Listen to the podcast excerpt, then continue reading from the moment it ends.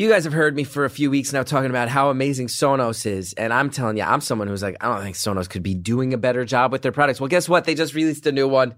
The Sonos one makes it even better. It hooks up with the Amazon Alexa. You can now talk to your Sonos, say, turn the volume up, or start playing it in the bedroom. I'm about to walk into the bedroom, so turn it on in the bedroom too. I want to be listening to this song there. And it's great, and I love it. And now, for a limited time, Sonos is offering the listeners of Beautiful Anonymous 10% off one order. You want to spend $2,500 or less, you're going to get 10% off any product, Sonos.com. Use the promo code STORIES10, that's capital S T O R I E S 1 0 at Sonos.com, 10% off. You get the offer going. I'm telling you, you're going to love these speakers. Wanted to tell you about another really great show here at Earwolf. It's Gilbert Gottfried's amazing colossal podcast. Everybody knows Gilbert Gottfried. Uh, the guy's an icon. As a comedian, everybody loves Gilbert, right? You know, there's a lot of mainstream, right? We're talking Aladdin, Beverly Hills Cop 2, Problem Child, Aflac, telling the aristocrats joke. Eh, eh. Gilbert's podcast is great. Brings celebrities like Weird Al, Judd Apatow, Ira Glass onto the podcast. Talks about show business legends, old horror movies, folklore, dirty jokes, stories from the road. Also, there's a documentary called Gilbert about his life. It's in select theaters now. You can check out new episodes of Gilbert Gottfried's amazing colossal podcast every Monday, wherever you listen Stitcher, Apple Podcast, earwolf.com. Enjoy it.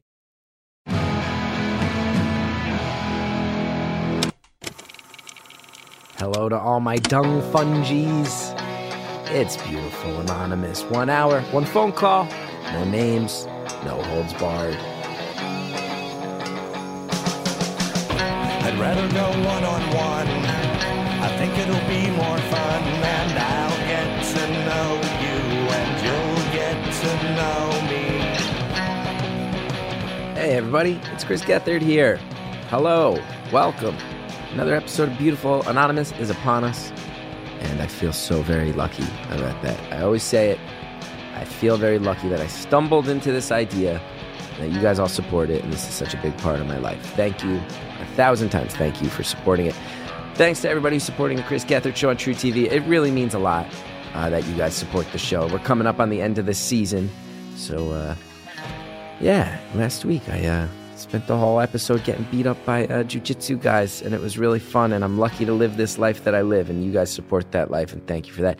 Also, want to put this out here.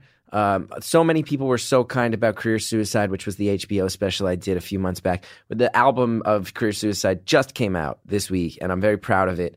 And uh, a, a, lot of a lot of the beautiful anonymous fans, uh, you guys have actually been some of the biggest champions of that special. So I wanted to let you know it's out there. It's it, you can get it digitally if you want to download it. You can find it at dongiovannirecords.com or on iTunes and all those things. And if you want a collector's item, we're selling it on vinyl, purple vinyl, two discs, double vinyl, cool art by my friend Diana, who's also done a bunch of the beautiful anonymous art over the years. And uh, yeah, just a cool thing to put out there. All right, last week's episode, I talked to a uh, a, a, a, young folk singer. It's part of the Moravian faith. A lot of people were fascinated by the Moravian faith. It was cool in the Facebook group, Beautiful Anonymous, the community. We saw a lot of people. There were many people going, uh, "I am Moravian," or people saying, "I live among Moravians." And I am shocked to hear any reference to Moravians in anything in the pop culture sphere.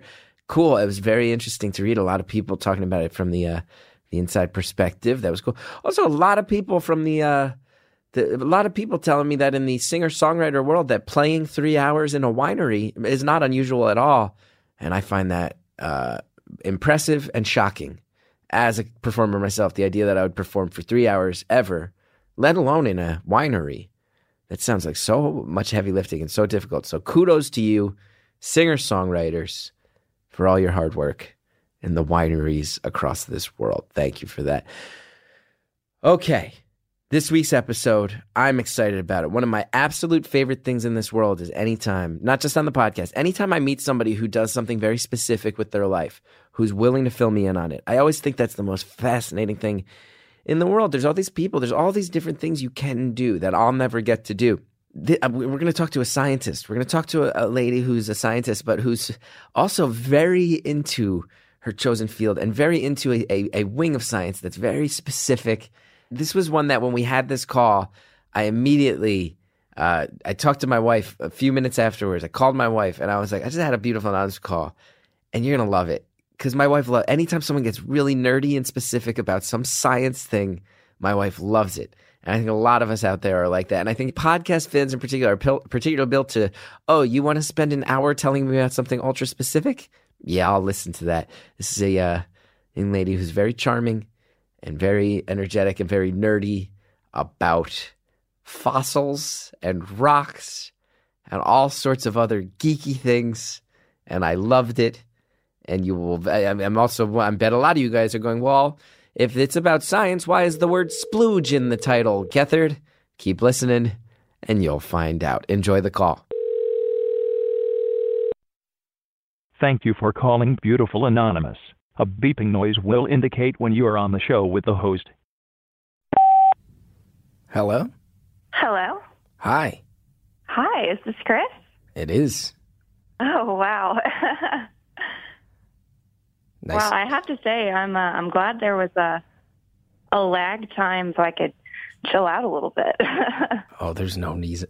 Why would you need to chill? I'm an idiot. I'm an idiot from New Jersey. There's no need to chill.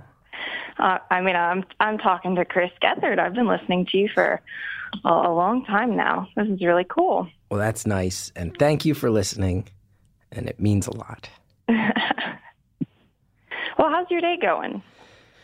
Uh, it's good. Today is good. If you ask me how my week or my month is going, I'd say it's full of nothing but stress and fear.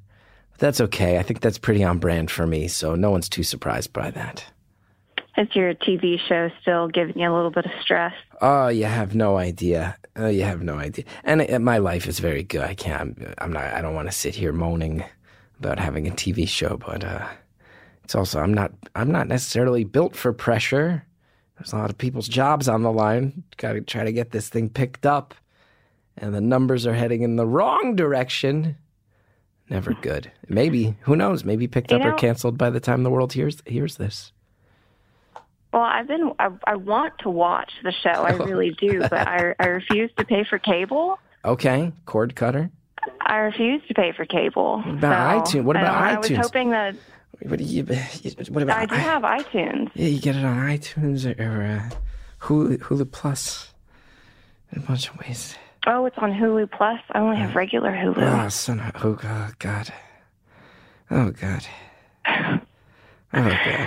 So I have to admit, you, uh, I'm super jealous of you because you live in my favorite place on earth, Queens? New York City.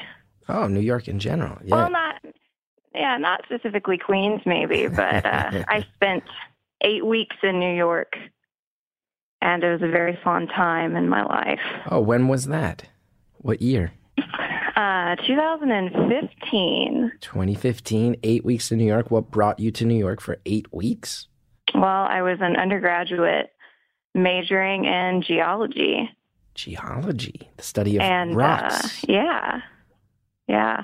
I actually did graduate, so I, that's I guess that's technically my title as of now. I'm a geologist. I'm talking to a bona fide geologist. yeah, Wow.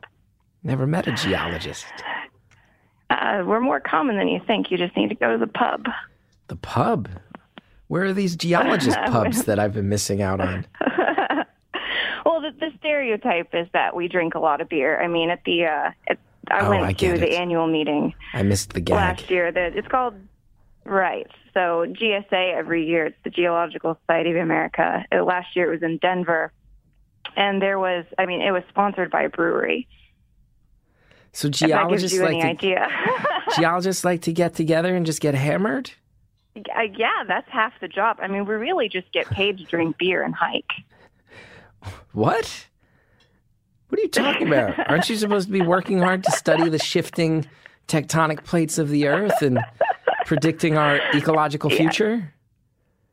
Yeah, I, I'm, I'm teasing, but uh, yeah, that's our stereotype. We're always drinking beer, but no. Uh, I had taken um, a paleontology class that had really sparked my interest, so I applied to be a paleontology intern at the American Museum of Natural History there in Manhattan. Oh, And they actually hired me, which was awesome. So I got to go and hang out there for eight weeks. that's awesome. That's a great museum. Yeah. It was it was a blast and I absolutely fell in love with the city. I would go and work there and live there for forever if they would have me. Is there a big geology scene in New York? You know, uh, well, you got you got AMNH, and that's where Neil deGrasse Tyson is. Mm-hmm. Uh, which I have a really funny story about Neil deGrasse Tyson. If you want to hear that. I do want to hear it, and I love the name drop. yeah, well, uh, he uh, he runs the Hayden Planetarium, Pla- Hayden Planetarium there, and every summer because they hire a bunch of interns every summer, all of their different departments. So he will throw a party um, in his office space in Hayden Planetarium. Mm-hmm. And I was sitting in my office one day working, working away, and uh, somebody just knocked on the door and they were like, "Hey, do you want to go to Neil deGrasse Tyson's party tonight?" And I was like, "Absolutely, Wow. Absolutely, I want to go party with Neil deGrasse Tyson." Uh, so I, I we got off work and there were I worked with five other kids, some graduate students, some undergraduate students, but we all went and uh, we had to go through. One of the cool things about the museum is there are a bunch of hidden like hallways and all of the collection spaces behind the scenes. And uh, it started out as one building, and they've built all of these different buildings onto it over the year. I think it's up to like 28 different buildings. It's massive. But in constructing this massive museum, all of these strange pathways ended up being built. So we had to go behind the scenes, go this really odd way to the planetarium. We rode this secret staff elevator only up and the doors opened and Neil deGrasse Tyson was sitting there just talking and uh, like it was my mind was blown. Yeah. and uh, we were we were super excited. But uh, I actually I got to talk to him one on one, and he told me a really hilarious story about how he was uh, the keynote speaker for the uh, what's it called? It's like a, a giant science fair uh, in Washington D.C. and all of these really smart kids come and compete and Congress, like all the members of the House and the Senate come and they interact with these kids. And it's it's a really prestigious big deal. And he was the keynote speaker this year and he said that one of the kids that placed really high, he was going to give a speech to all the parents and all the members of Congress. And he had on a tie that said Harvard on it. And uh, he said that at the end of his, his keynote speech, he called this kid up. Keep in mind they're talking in front of, you know, all of Congress, all of these kids' parents. And he goes, son, I want, to, I want you to tell me why you have on a tie that says Harvard. And the kid goes, well, uh, I, I hope to attend Harvard when I'm finished with high school. And uh, he said, uh, I, I really don't think that's why you have on a tie that says Harvard. I think you have on a tie that says Harvard because you're wanting to ride on the coattails of people who have already attended and achieved great things. Seems, And then he took the tie off the kid in front of all of Congress and all these parents, and he said, I still have the tie at my house. that just sounds like Neil deGrasse Tyson being mean to a child. It well, it was uh maybe I made it sound like he was being I mean, he did kind of rip this kid's ass in front of all of Congress, sorry Sally. but um Why is he ripping ass? Why is he ripping this kid's ass in front of Congress? In front of Kristen he really Gillibrand, isn't a mean guy though. Chuck Schumer. He was he wasn't a mean guy. He was very nice. No, he I'm he was very nice. And he gave me he autographed a wine bottle for me. So no, it's it sits on top of my fridge. I'm sure when he said it, it was meant to be achieve your own things. Don't fall into the reputation of some institution when you should be focusing on making your own mark in this world. I'm sure that was the message. That is precisely the message that I missed because the conversation that that story fell into was a conversation that we were having about uh, the fact that you can obtain an excellent education at a small university and you don't necessarily have to attend an Ivy League in order to achieve greatness. Boom. There you go. Tyson. I got a pal who runs Yeah, the so- sleepover program at that museum, Natural History Museum. My friend runs a pro. They run have like sleepovers, like night at the museum type stuff. Yeah, I really wanted to do that while I was there, but they didn't have one. My pal Pierce It sounds like a runs the program, or did at least a while hmm. ago. I think still does. Who knew that Neil deGrasse Tyson kind of a bully? Who knew? super, super nice guy, though. He probably Yeah. would not remember me at all if you were to see me again because that was two years ago and I'm just some kid. But Now, how what what do you do when you say you're a geologist? What do you do now? This is one of these degrees that I know is an important thing, but what does one actually do with a geology degree? Well, I graduated with my Bachelor of Science in Geology, and uh, while I was at my undergraduate institution, I studied under someone who does, um, it's called palynology. And the principle of that subfield of geology is study, studying fossilized pollen and other microfossils. Um, and what we did in her lab was we would go out and sample different rocks and process the material, and then we study these fossilized pollen and spores, and we can actually reconstruct past environmental changes in regional areas. You got to slow down. The adrenaline rush I'm getting from this is I can't handle it. I'm gonna. I'm trying to be very careful because one of the things that really peeves me when people talk about science is using a bunch of jargon and these wild terms that nobody knows what they're talking about. And uh, science communication is something I'm very passionate about. So I'm going to try to keep it simple and not Oh. do that thing that That's I hate. nice, yeah. And I was just ribbing you. I think this this will probably be my father's favorite episode. My father has a PhD in environmental science. Oh wow, Yeah. very nice. Is he a professor? He's not. He was. It was. It was funny. My dad, when he was working his whole life, he worked. You know, he worked in uh, pharmaceuticals. He's never stopped going to school. He's a big nerd. He loves school.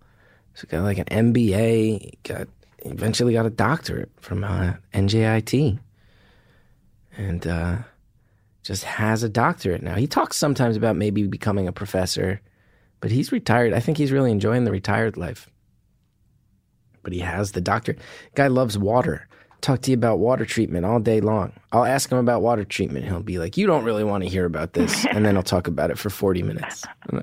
I love it so much. That's awesome. No, I, I originally thought that I wanted to major in environmental science going into my undergrad, uh, but I had a geologist talk me out of it and pull me into the dark side. The dark side. So, pollen. So, so you work in a you work with a, a professor. How do fo- I didn't know pollen? You find fossilized pollen? Yeah. So uh, How do they it even only that out? is preserved. It's preserved. Somebody with a microscope someday. no, it's only in uh, soft rocks, sedimentary rocks. Once you you go into the rocks that have been metamorphosed or igneous rocks, you don't get pollen there because it's been cooked out by that point. But uh, Yeah, yeah. Now- and soft sedimentary rocks, we can get it out. Sure. And sedimentary rocks, if I remember my my basic grade school introduction to this, those are rocks that become kind of like layered and pressurized, and that's how they become rocks, right? Is it's other things kind of smashed together through pressure over time. Am I right on that in the basic level? You you're th- you're thinking about metamorphic rock. That's metamorphic rock. Okay, so then igneous igneous comes straight out the volcano. Is that right? Yes. Yeah, I nailed that. Nailed that shit. Yeah. So what's sediment sedimentary? Uh, so I was thinking metamorphosized. Okay, so what's sedimentary again? Sedimentary rocks are things that are deposited like on the ocean floor or in river deltas. Um, maybe, how can I explain this? Uh, you, you've got uh, sediment coming down off of a mountain from erosion. You know, the mountain's constantly getting beaten down by the sun and wind and rain. So tiny bits of rock flow down off the mountain and they're deposited in some lake or some valley, some basin. I really appreciate your So effort. that's how you get a sedimentary rock. I love it. I love that you're explaining it in layman's terms, and I also love that you're like he- hearing me now, hearing the slight Jersey accent. You've listened to me for a year or so, and I really do appreciate that you're like, I get I've I, I've come to know Chris over time. Reasonably smart guy. Also can feel him being dumb. Can feel him being dumb right now. At what level do I need this to land so he gets it? And I appreciate that. Well, no, something that drives me nuts, um, like my number one pet peeve about being a scientist, because I'm a graduate student now. I go to a different school. I'm working on a master's degree. In in pollinology, Um, palynology? Uh, yes, eh, that's part of it. I'm actually in a paleolimnology lab now. And what we do is we go and we take all of our fancy tools and equipment and we go to really remote lake systems or wetlands, um, like in the East African Rift Valley or Pantanal or the High Eastern Sierra, and we take sediment cores from lake bottoms. Yeah. So yeah, and we uh, instead of just going out and studying a rock face, we actually study the the sediments that have been left at the bottom of the lake. So what we're, what I'm planning to do with that for my master's degree is I'm going to get a sediment core from a lake and the uh, High Eastern Sierra, and I'm going to do a pollen analysis through the last 20,000 years or so and pair that with a geochemical analysis and observe environmental change in the high eastern Sierra through time, which is important because high eastern Sierra snowpack is like the water source for California. And you're doing that. Um, and, you know, What's the timeline oh, on that? ahead. Yeah. Wh- when are you doing this? When are you ex- well, the, extracting this core? in May In May. of next year. Well, Thor Mm-hmm. Ragnarok's coming out soon, so we all got stuff we're excited about. I got things I'm doing that I'm excited about too. Yeah, but I'm I'm excited about that project because uh, I'll be able to observe environmental change in the high eastern Sierra for the last twenty thousand years. That's pair that crazy. with geochemistry, and then what we aim to do with this data is there are really really smart people who make climate models that predict ecological response to um, basically human input Oh wow! like So increased topical. levels of CO2. Right. So like increased levels of CO2, all of the, the things that humans have done since our short time on Earth. Wow. And uh, they they they pair paleo what we call paleoclimatic data and they use it to predict how things might change given the current trends of human environmental impact. So you you basically take a big chunk of rock out of a lake bed. You look at it and you're able to analyze twenty thousand years and the rates at what thing which things happen, things that happen naturally that came and went over time, and then you can look at it and you can go and then humans invented aerosol cans and we and then things went nuts. You can you can see that. So you look at the past and sort of chart how things went over long spans of time, and that helps provide uh, a, a baseline of information for the people studying how out of control things are getting now. Right. Damn. How screwed are we? Are we really screwed? Well, I think that's the question we all want to ask, right? A nice casual, how much is the earth dying? Something to think about. But you know, before the earth dies, you're living a life. Your life probably needs products, it probably needs services. And luckily, we got advertisers bringing those things to you. That's a segue right there, baby. Anyway, enjoy these words from our advertisers. They help us bring you the show for free. We're back after this with more phone call. Recently, I have had the opportunity to use HelloFresh, and I do not know why I waited for so long.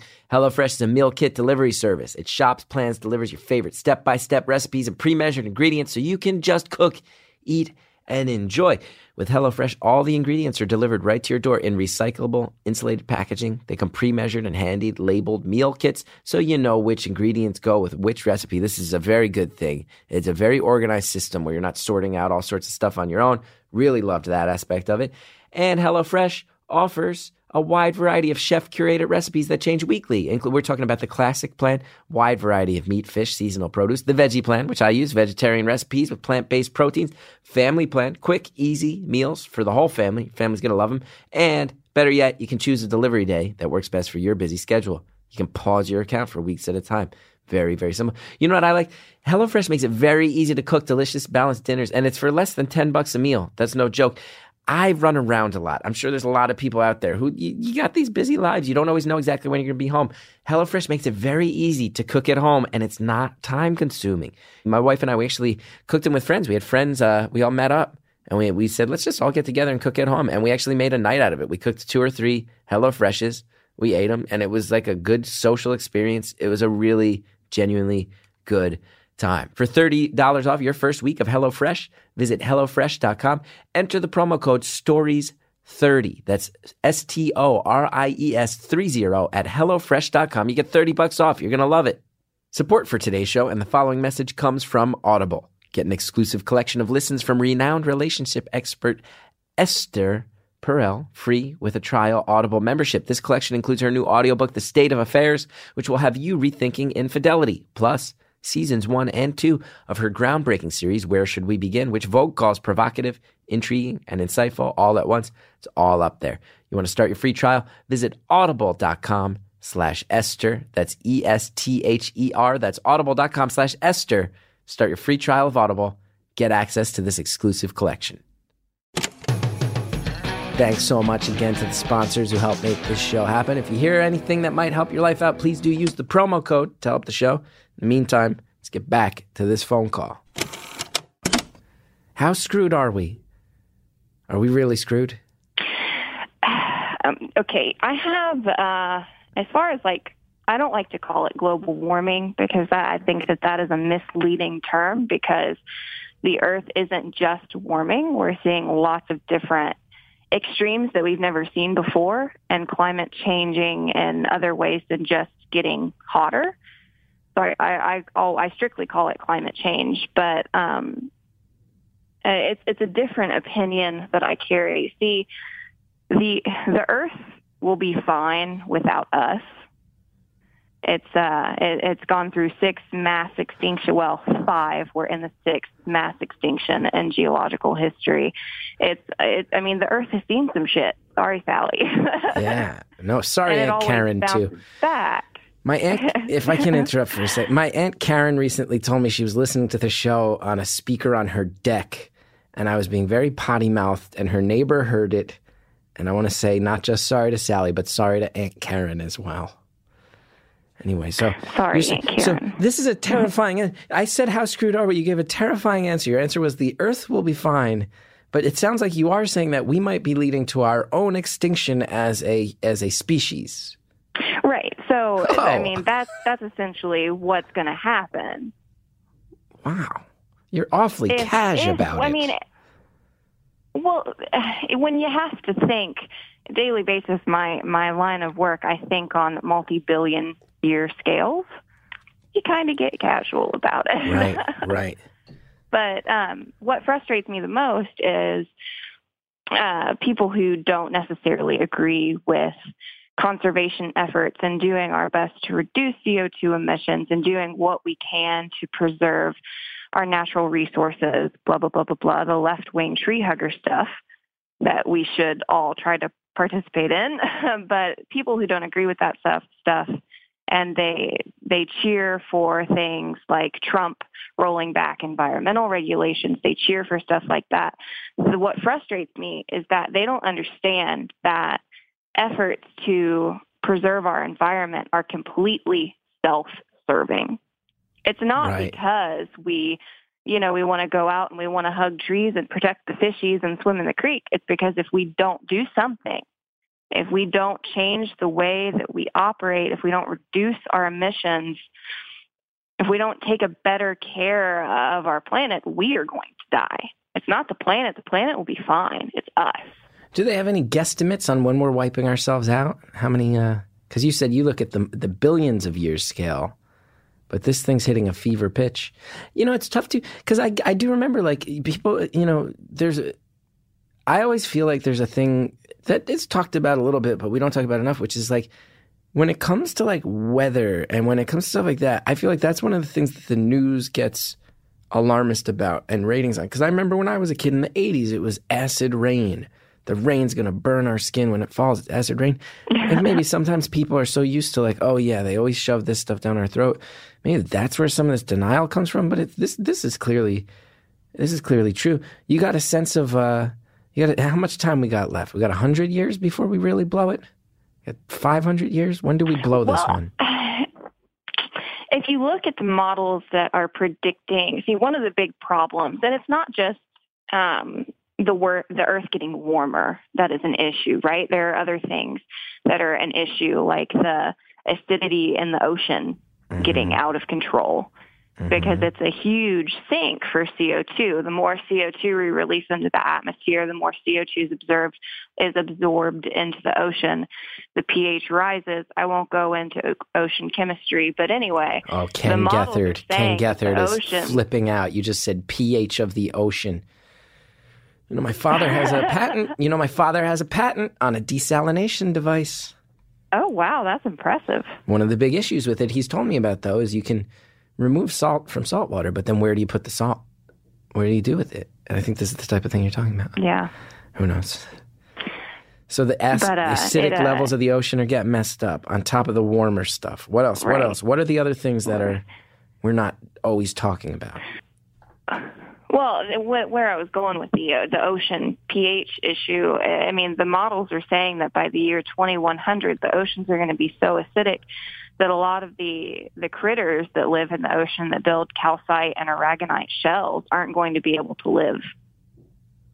and then the things that eat them can't live, and then the things that drag them out of the water and eat those things can't live, and those are the things we eat, so we can't live.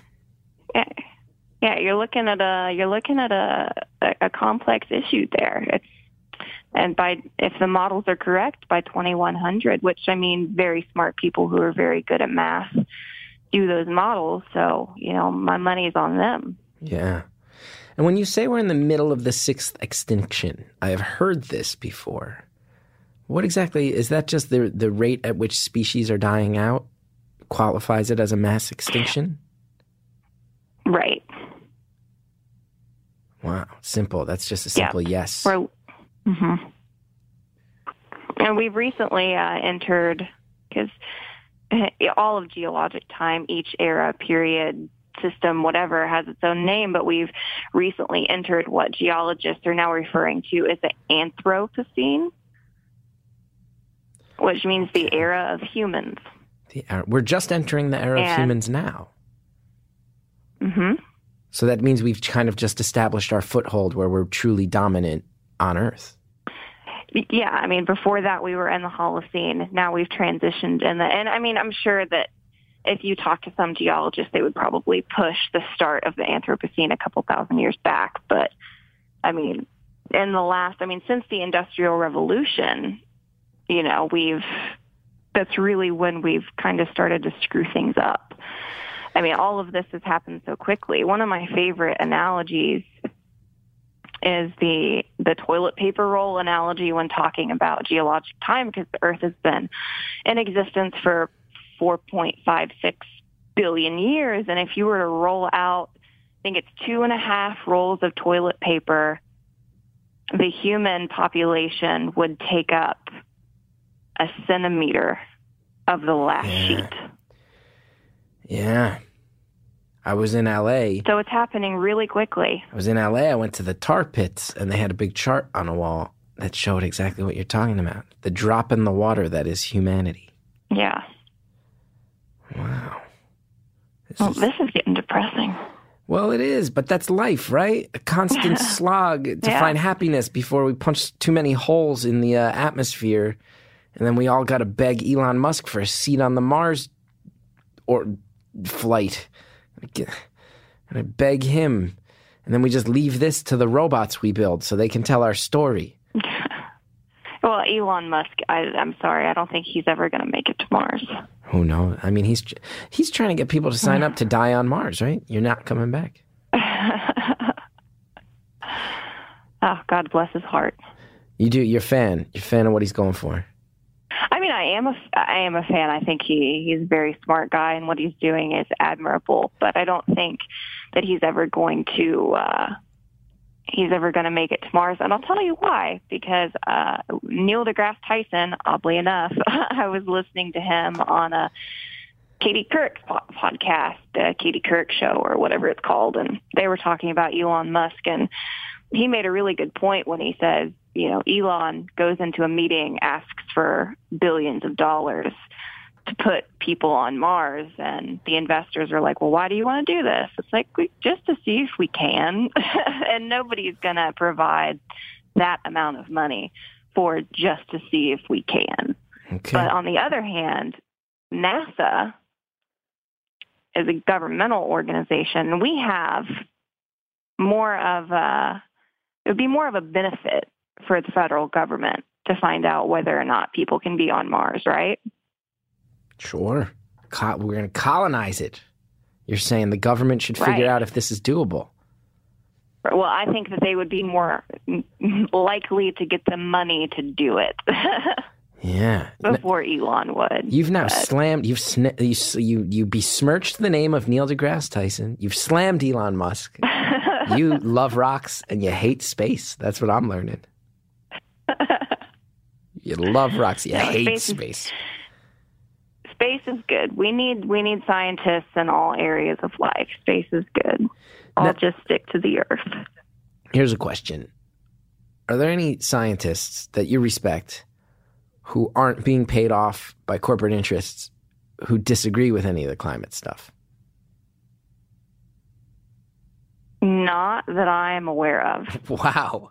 A universal across the board. Anybody who's not taking money to say otherwise is saying, we got to stop. Yeah. Wow. I mean, that's been my experience. I've been to multiple international meetings. Uh, I've met with some of the brightest people in earth science. And I mean, that is the consensus. We've Wow. got to do something. Now, when you say we've got to do something, I don't know if this is your area of expertise. You seem like you like getting into the lab, looking at the rocks. Are there simple things we can do? Like, there's things we don't realize. Like, here's one thing I learned a few years ago that I was pretty shocked by is like bottled water. Huge, huge negative impact on the environment. Bottled water. Most of us drink it every day. Because what we don't think about, it's not just the plastic production, it's that you have a faucet at home. You could drink from that. You like the bottled water. Well, not only does that create plastic, you also have to transport that. So now we're using up tons of fossil fuels to get that stuff into crates and on ships. And all those emissions from that gas are totally unnecessary when you think about it. You just drink tap water. That's like a thing I'd never think about, which was explained to me. And I said, ah, I get it now. Yeah, I mean, little little life changes like that. I mean, eating not even cutting out meat, but eating less meat because so many greenhouse gases are created and emitted by animal industrial animal farming. Um, they're um, just driving an economy-sized car. There are so many small life changes that each of us could make in order to help and to make a difference. So that thing about the Um, cows is true. But the, because the, the layman's terms I've heard is that basically people say these big cattle farms, if you look at the ozone layer above them, they're thinner because cows fart all the time and it creates clouds of methane gas. That's the uneducated version I've heard. How true is this cows farting problem? it's true. It's 100% true. That's it? Cow farts? Cow farts are as big an issue as I've heard? I mean, yes, they are. They're a huge issue. There's actually a good documentary on Netflix called Cowspiracy. really? And it's good. It has a name like Cowspiracy. And you're saying, as a scientist, you give it a thumbs up. That's an unfortunate name they picked, huh? it's catchy. It'll get people to watch. Cowspiracy, worth watching. Yes, I do recommend Cowspiracy. Okay. Now, I also heard, is it true that they've recently found there's a certain type of seaweed that stops cows from farting? I, I'm not sure about that. I just read about that I'm on not a cow Reddit. fart expert. Read about that on Reddit, a website that you can always uh, reliably trust as fact. Reddit. Yeah, Reddit is a slippery slope. Oh, you're telling me everybody's got a goddamn opinion. Everybody on Facebook and Reddit and Twitter got a goddamn opinion. Wants to tell you how bad your TV show is. But that's another story for another day. Another story for another day. Don't don't let them tell you that your TV show is bad. I guarantee you it's not bad. Well, you haven't even seen it. I haven't even seen it. Cord cutter. Bookish cord I cutter. mean, didn't you have you had Method Man on not too long ago, didn't you? Did have Method Man on. He was the It can't be Best. a bad show if you've got Method Man coming on the yeah, show. he was the coolest. He got high with about 15 of my writers. It was awesome.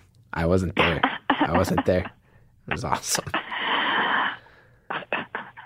Now, how does the fact that you've trained your brain to think in terms of not thousands, not millions, but billions of years, does that affect your personal life at all? Do you see things a little differently than the rest of us? Uh, n- I mean, no. I'm, I go to school slash work, and uh, I'm a scientist. But then I, I come home and I'm a just regular per. I mean, I guess I do think about that stuff more often than most people. but uh, I mean, I'm a pretty normal cat. normal cat. So you don't sit around thinking about if I reproduce someday, it's X amount of generations before the ocean is pure acid and everything's screwed. You don't you don't sit and think in terms of that. I won't lie. I have had that exact thought, Nailed it. don't dwell on it. Gethard strikes again.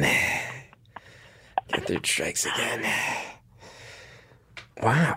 So you do. You've had that thought and you just kind of have to shut off your brain and remember I also have to live for the now with what we've got or else I'll go insane.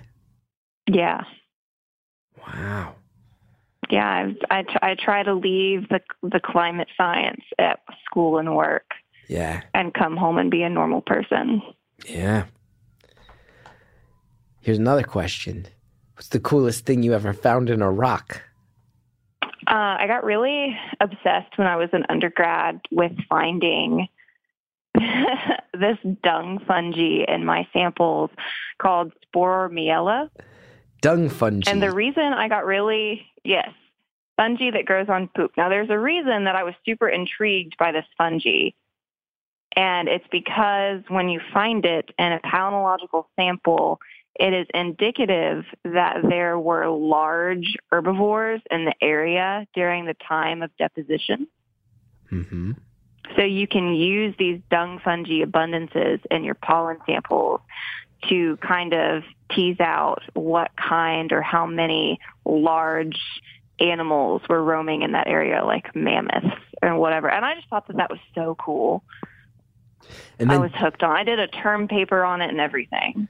Wow. And then do you coordinate with your peers who are in paleontology and say, hey, you're going to want to focus in on this area to look for fossils of uh, mammoths and mastodons and those big horses they used to have that were 80 feet tall? Do you tell them to focus in there? Is there? Communication. Uh, Or do they know? They not know. really, no. Now, how would you No, feel if I told you this is by far the nerdiest episode of Beautiful Anonymous that's ever happened? I self-identify as a nerd, so that's okay. Oh, you, you. I'm not gonna. I'm gonna say something a little harsh. You better self-identify as a nerd because if you didn't, the world would identify you for you. As soon as you said the phrase "dung fungi," you don't have a choice in this. You don't. Have, I'm glad you're self-aware. But yeah, once we said, I was on the I was on the fence. I was like, "Is this the nerdiest conversation I've ever had?" And then I heard the phrase "dung fungi," and I said, "Yes, it is." And I own over ten thousand comic books. I've had some nerdy conversations. I used to have the Star Wars Encyclopedia memorized in high school. I've had some big time nerdy conversations. This takes the cake. Dung fungi. Yeah, I mean, if my boyfriend pulls up and comes home, I can put him on the line and he can talk about Godzilla if you want to get really nerdy. Now, what's he do? He's also a geologist. He is, but he loves Godzilla. Mm-hmm. That so when he finds He evidence of, does. when he finds evidence of dinosaurs, does he just freak out? no, he's not really into paleontology. He's not sure what he wants to specialize yet. Specialize in yet. He's still doing his undergraduate degree. Yeah, this is awesome. You live in a whole different world than I do. The things you have to think about. Uh, the you might find the story and uh, behind how I actually met this guy pretty intriguing. Okay. If you want to hear that, uh, I'm sure I'll be judged incredibly hard for this, but Oh, this sound. This sounds like it has potential. Interesting story about meeting one's significant other. Always goes well. We'll hear that story and so much more when we come back. In the meantime, we got our sponsors help us bring you the show for free. Listen to what they have to say. Use the promo codes if you like them. We'll be right back. Imagine if John Lennon could give you life advice. Well, he can. In Questions for Lennon, the Stitcher Premium series is back for season four. If you have not heard previous seasons of the show, John Lennon's played by Mike Hanford. Really hilarious. I did an episode of Comedy Bang Bang once. Earwolf fans might remember I was in there with John Lennon, played by Mike Hanford, and it was bizarre and hilarious. And on this podcast, he answers questions sent in by listeners. Guess what? Scott stops by this season. So does Betsy Sodaro, Paul Rust, Erin Whitehead, D'Arcy Carden, my old pal D'Arcy, Paul F. Tompkins. A lot of the Earwolf people that everyone knows and loves are going to be there. Check it out. Listen to Questions for Lennon on Stitcher Premium. For a free month, you go to stitcherpremium.com slash Lennon. Use the promo code STORIES. Thanks again to all of our advertisers. Now let's finish off the phone call. the story and uh, behind how I actually met this guy pretty intriguing. Okay. If you want to hear that, uh, I'm sure I'll be judged incredibly hard for this, but uh, we were doing our undergraduate degree together, and I had been in the program for a couple of years. Um, we met when I was a senior, or no, a junior, and uh, he came into the program as a transfer student. And I was actually dating and living with another guy Ooh. at the time, Another scientist? but I had no, he was uh, into social work. I was hoping you were going to say MMA fighter. no, no, definitely not. But I I met this this guy and uh, he came into the pro and I was just immediately taken with him. It was the first time I had ever experienced anything like as, as soon as I like laid my eyes on him, I was like, wow, Wow. something special. So more lust, more lust And- than anything. There was a lust there. Oh, it was one one hundred percent lust when it first started. Wow. and I, I kind of pushed it, pushed it, pushed it down. I was like, you know what? You're in a relationship with somebody else. You can't have feelings for another person of this nature. You got to shut it down. This is not okay. But we became friends, and I just like I, I, I fell in love with them. You did. I fell head over heels in love with them, and I couldn't I couldn't deny that So you had, to. So you had to have a tough conversation. Well, well, I'll tell you how this conversation went. We uh, we had a a date to not well, no, it wasn't necessarily a date. I think if we were to look back on it now, it was a date, but we were going to study together for a final, and he came over to my ex's and mine apartment. And my my ex was currently away being a camp counselor for a program that mentored children who had experienced significant loss. So this is a good guy. Yeah, he was he was a pretty good guy. This guy trying to do some good in this Um, world.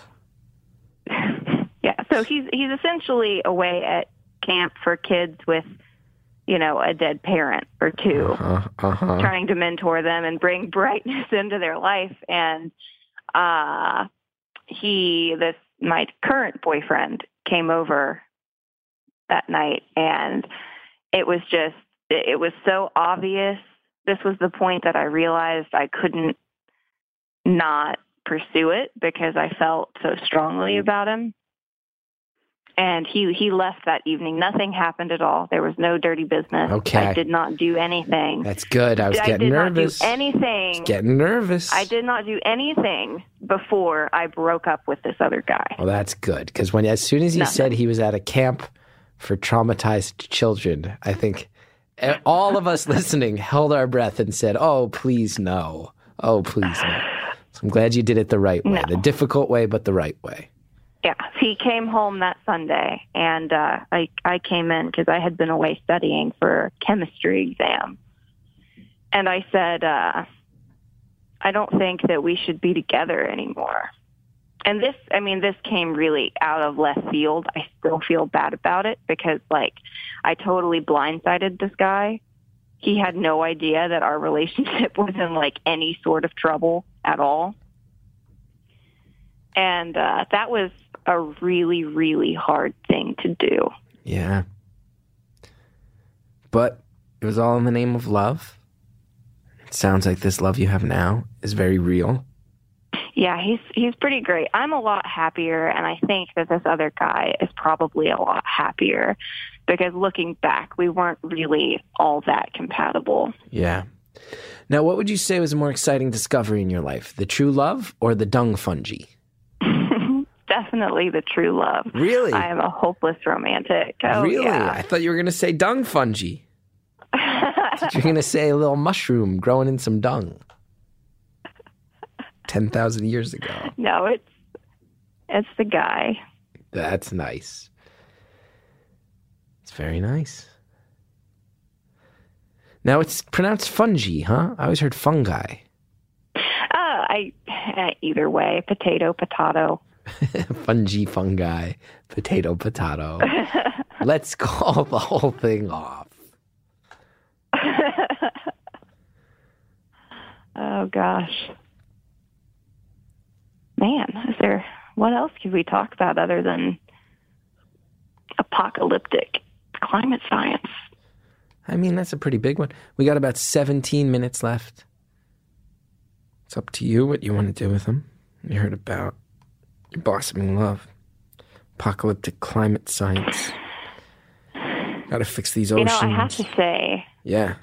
I have I've always wanted if I, I told myself that I were if I were to ever actually get through to you, I would really say thank you and praise how open you are about mental health Well, thanks. I do my and best. actually going out yeah going out and pers- and you know getting help when you need it is uh it's it's a really good thing. And um i i am currently in therapy. That's awesome. yeah.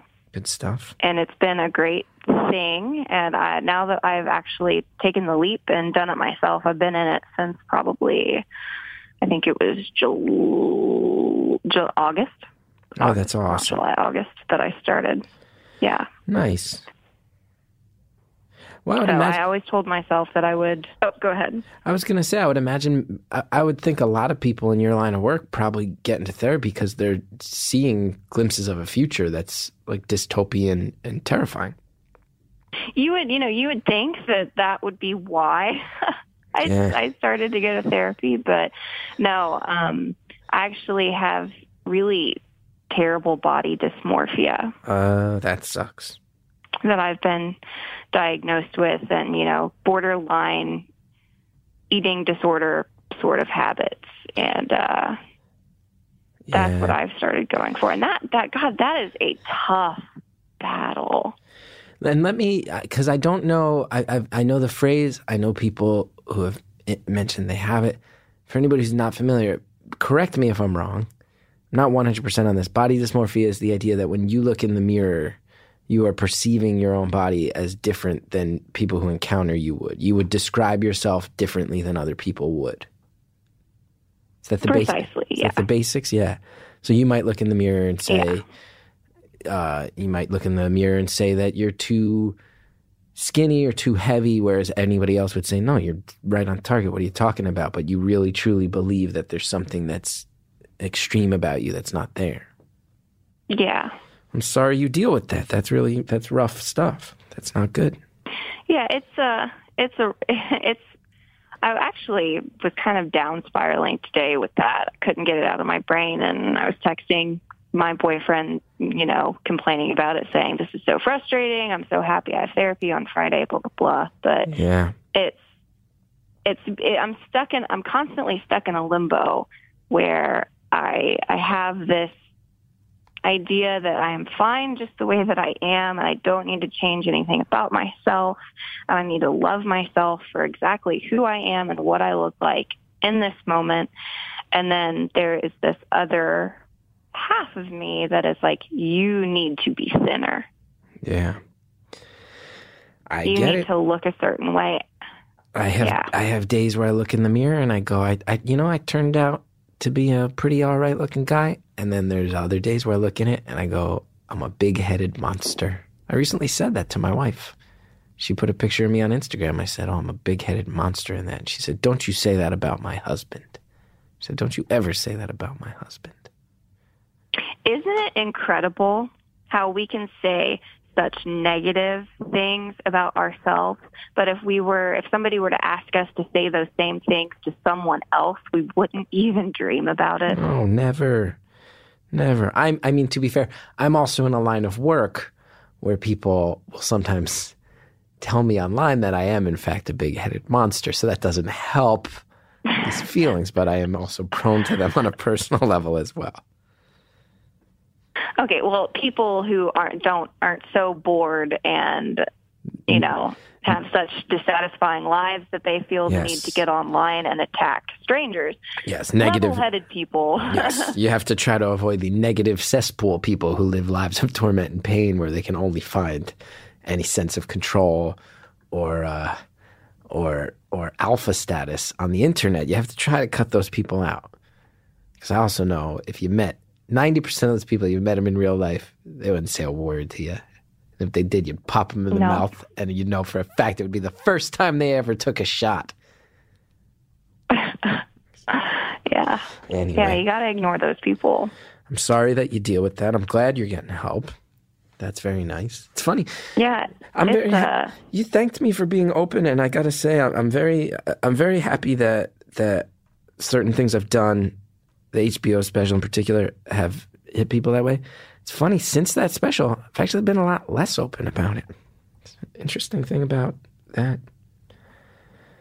It's been a you mean you've been less open about it personally? Well, I feel like I put everything out there personally, but what happened, which I guess was a little bit anticipated, but sort of theoretical, as you know, as a scientist, things are theoretical and you can kind of make assumptions and guesses, but once it becomes real, you don't quite know how it's going to go. I, I, I knew theoretically that it was going to open up floodgates of people telling me their own stories, but I had no idea. And it means so much to me. Um, and people reach out all the time and it really like it is the the fact that people have expressed that maybe I did something that allowed them to have some conversations um, that I never felt like I was able to have when I was young. It's it's beautiful and I'm so proud of it, but I've had to kind of turn off. I've kind of had to avoid those conversations. I, I get a lot of Facebook messages where I will see in the first line or so that that it's about people discussing this stuff and I don't even open the messages because they can see that I open them and I don't want to I don't want to open them and have people see I opened them and didn't answer them but I know it causes me too much pain to constantly realize how much hurt there is in the world surrounding this stuff so I feel like I kind of turned on a faucet in a way and uh, it it's not my right to turn it off but I also have to protect myself a little bit. So I've I've actually kind of crawled into a hole when it comes to the mental health conversations. Just a lot of people hurting. Yeah, that's that's that's rough. I yeah, that's why I, it's so much more common than people think. Oh, you have no idea. You have no idea. I've seen it up close, and it's people from all walks of life. You have no idea. It's scary stuff. Yeah, and it's it's sad that there's such a stigma around going and getting help. Oh, it's the worst. It's the worst. I don't like it. I'm glad you did. I'm glad you did. Yeah, I fought it for a long time. I won't lie. I didn't want to do it. Which is so funny. I didn't want to do it. because as a scientist, you know better than anybody that there's a method, and there there there's a method towards progress. There's a method towards figuring things out, nailing things down, what's really going on. And I think especially cognitive behavioral therapy is built to kind of embrace that. and even you as a scientist who understands the idea of like you put in works work there's science to things there's methods to things even you resisted it huh Oh, absolutely. I mean, I'm still, yeah, I'm a scientist, but I'm also very human. yeah and it's scary. And what what really frightened me was I didn't want some person that I didn't know like going in with a ninja sword and dissecting my inner Yeah. psyche, of course telling me, you know, why I felt this way and what experiences caused me to feel this way about myself and you know, and I also had kind of the irrational fear that I would like uncover some suppressed memories that I had completely, you know, just pushed down because something traumatic happened to me. Even though I had a pretty good idea that nothing like that ever did happen, that was a really irrational fear that I had about therapy. Yeah, yeah, that you'll churn stuff up that does more harm than good. If Yeah. only you could, but I have to say that that if only you could extract your oh. psyche as easily as you can extract a billion-year-old rock core from a lake bed, you'd have it all figured out from the dung Yeah. fungi of your mind and your heart. I have a feeling that this episode is going to be titled Dung Fungi. it might be. Although I'll I'll tell you something out there, dear listeners. We have found that the downloads really spike if the word sex is in the title. It's really remarkable. If we put like the word sex or swingers in the title, we get like ten thousand more downloads. it's nuts. Dung fungi. Maybe if you could just say one thing, if one phrase involving the word sex completely out of context, we'll name it that everybody will listen for 52 minutes be like what the hell was this called uh dildo parade for and then this this part will come up and they'll say oh it was a cheap download grab Well, I guess uh, because I study fossilized pollen and spores, I basically study fossilized plant splooge. You could call it plant splooge. we will call it plant splooge can we note that? Jared and harry oh i see jared's got a pen out. Fossilized plant splooge you think fossilized plant splooge or just plant splooge I would just call it plant splooge. plant splooge it is. I'm so glad we gave you the chance to name it yourself have you used the phrase plant splooge before in reference to what you study Yes. plant splooge you effectively study plant splooge ancient plant splooge that's what it is huh that's what spores are Yeah, pollen and spores. And then it floats through the air until it finds a receiver, and that's how plants reproduce. Or bees, bees drop off the splooge. Yeah, that's part of the something you have to take into consideration in my line of work is modes of pollen transportation and how they they get to where they're going because there are constraints. It's not a perfect science, but you can get a pretty good idea of what you're going for. Yeah. So when all the bees were dying and everybody said it was a big mystery, and it seems like it's turned out to just be no pesticides, that must have been pretty frustrating for you, you guys, on the pollen, the pollen studies world. Uh, well, actually, I, I don't really think about bees that much. I think bees are incredibly important, and we should definitely be doing what we can to preserve them because if bees die, we die. You are Um, but so beautifully nerdy, and I can't applaud it enough. Do you wear But, uh, glasses? no, Can I I ask? really do you wear about- glasses? I wear contact lenses. Oh, I'm thinking about getting LASIK. Okay, here's. I'm thinking about getting LASIK, but then I, I would feel, love to get LASIK. I feel like my whole image is built around my glasses, though. Everybody knows me for my glasses. I can't ever get LASIK. And people will adjust. Yeah, I guess they'll have to. What were you going to say? adjust. What were you going to say? Well, we- we're talking about how nerdy I am, and I would just like to say that I was a cheerleader for 13 years. Whoa, bucking the That's not something. Yes, that is not something people typically associate with being nerdy. That's awesome. That's a cool dichotomy. Yeah, I was a cool kid. I just grew up to be You nerdy. were a cool kid who became a nerd. That's awesome.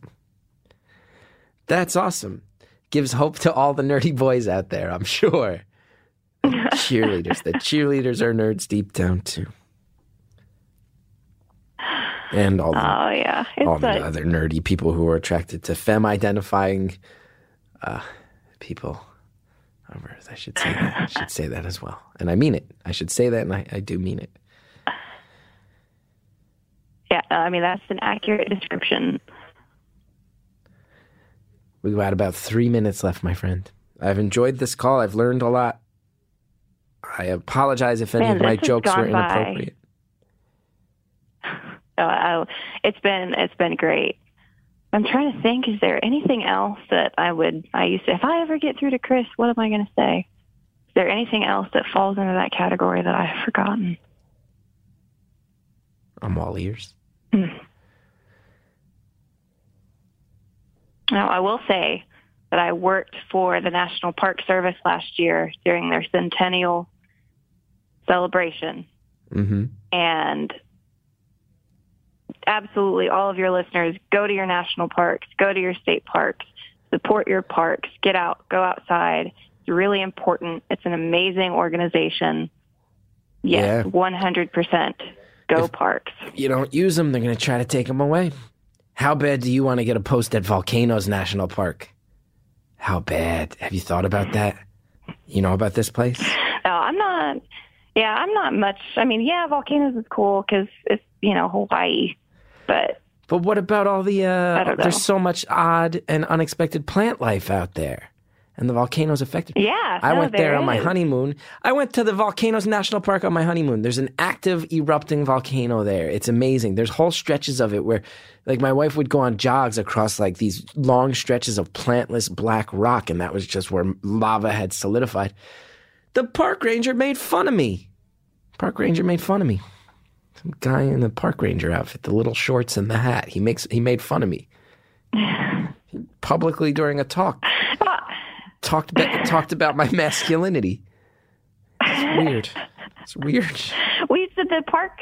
They tend to be sassy. When I worked for the parks, I was serving as a paleontologist um, where I was, and it was. I had people would bring in random bits of crap they'd found in their backyards while they were putting in a swimming pool or whatever, and you know, every single last one of them thinks that they've got a T Rex skull or something Yeah. along those lines. And uh, they somebody had brought something in, and they thought that it was a dinosaur leg bone of whatever you know sorts. And I was on my way out of the visitor center, and they they stopped me. The two girls that were working at this, they were like, "Oh, there's our our summer paleontologist. Let's ask her." I took one look at it and I was like, "That's fossilized wood. Paleontologist out." And I walked to my car. Wow, you dropped the mic, paleontologist style. Drop the yeah, mic. that was pretty funny. That's yeah. See, I had this guy, and I'm making it. People are gonna get mad. I'm telling my own story, making it about me. Guy was telling a story about like Hawaiian culture, how like the uh, natives used to blow this horn to see who the chief was. They said the chief was the alpha male.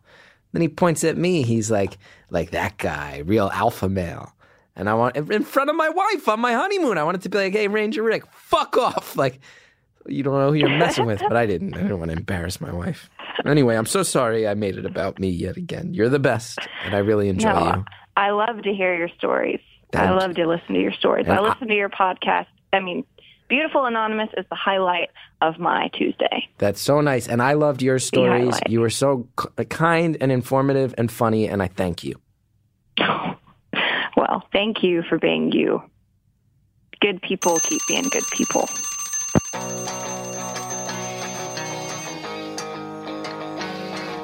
Caller, thank you so much. Thanks for all the information. Thanks for all the anecdotes. Thanks for all the kind words. I really enjoyed my talk with you. Thank you so much. Also, thanks to Jared O'Connell, Harry Nelson in the booth this week, hanging out. help me keep track of all this stuff. Thanks to the Reverend John DeLore and Greta Cohn for building the show in the early days. Thank you to Shellshag for the music. Want to know about me, including my dates on the road? chrisgeth.com. If you like the show, go to Apple Podcasts, rate, review, subscribe. It really does help so much more than you know. Thanks so much, and I'm glad you support this thing.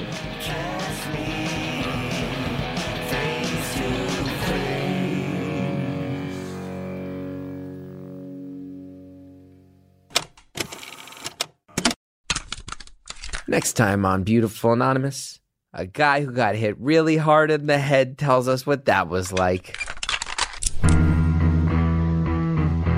Now, how are you? Uh, I'm I'm get I'm doing I'm getting there. I'm doing all right. That's interesting. Yeah. Getting there. What's that mean?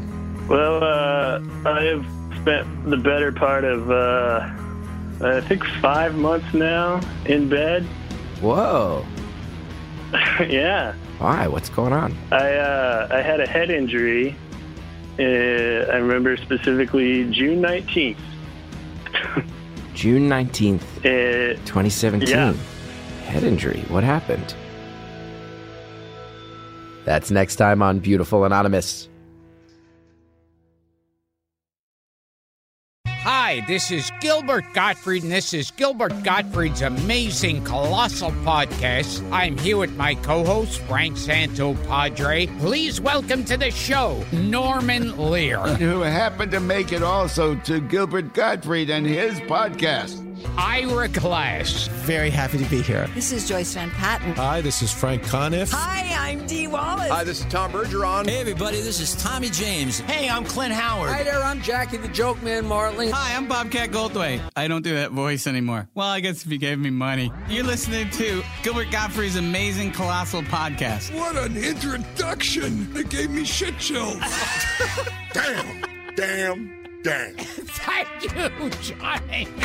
Gilbert Gottfried's Amazing Colossal Podcast, available on iTunes, Earwolf, Stitcher, and wherever podcasts can be heard. New episodes every Monday, with bonus episodes on Stitcher Premium every Thursday. Go to gilbertpodcast.com for more info.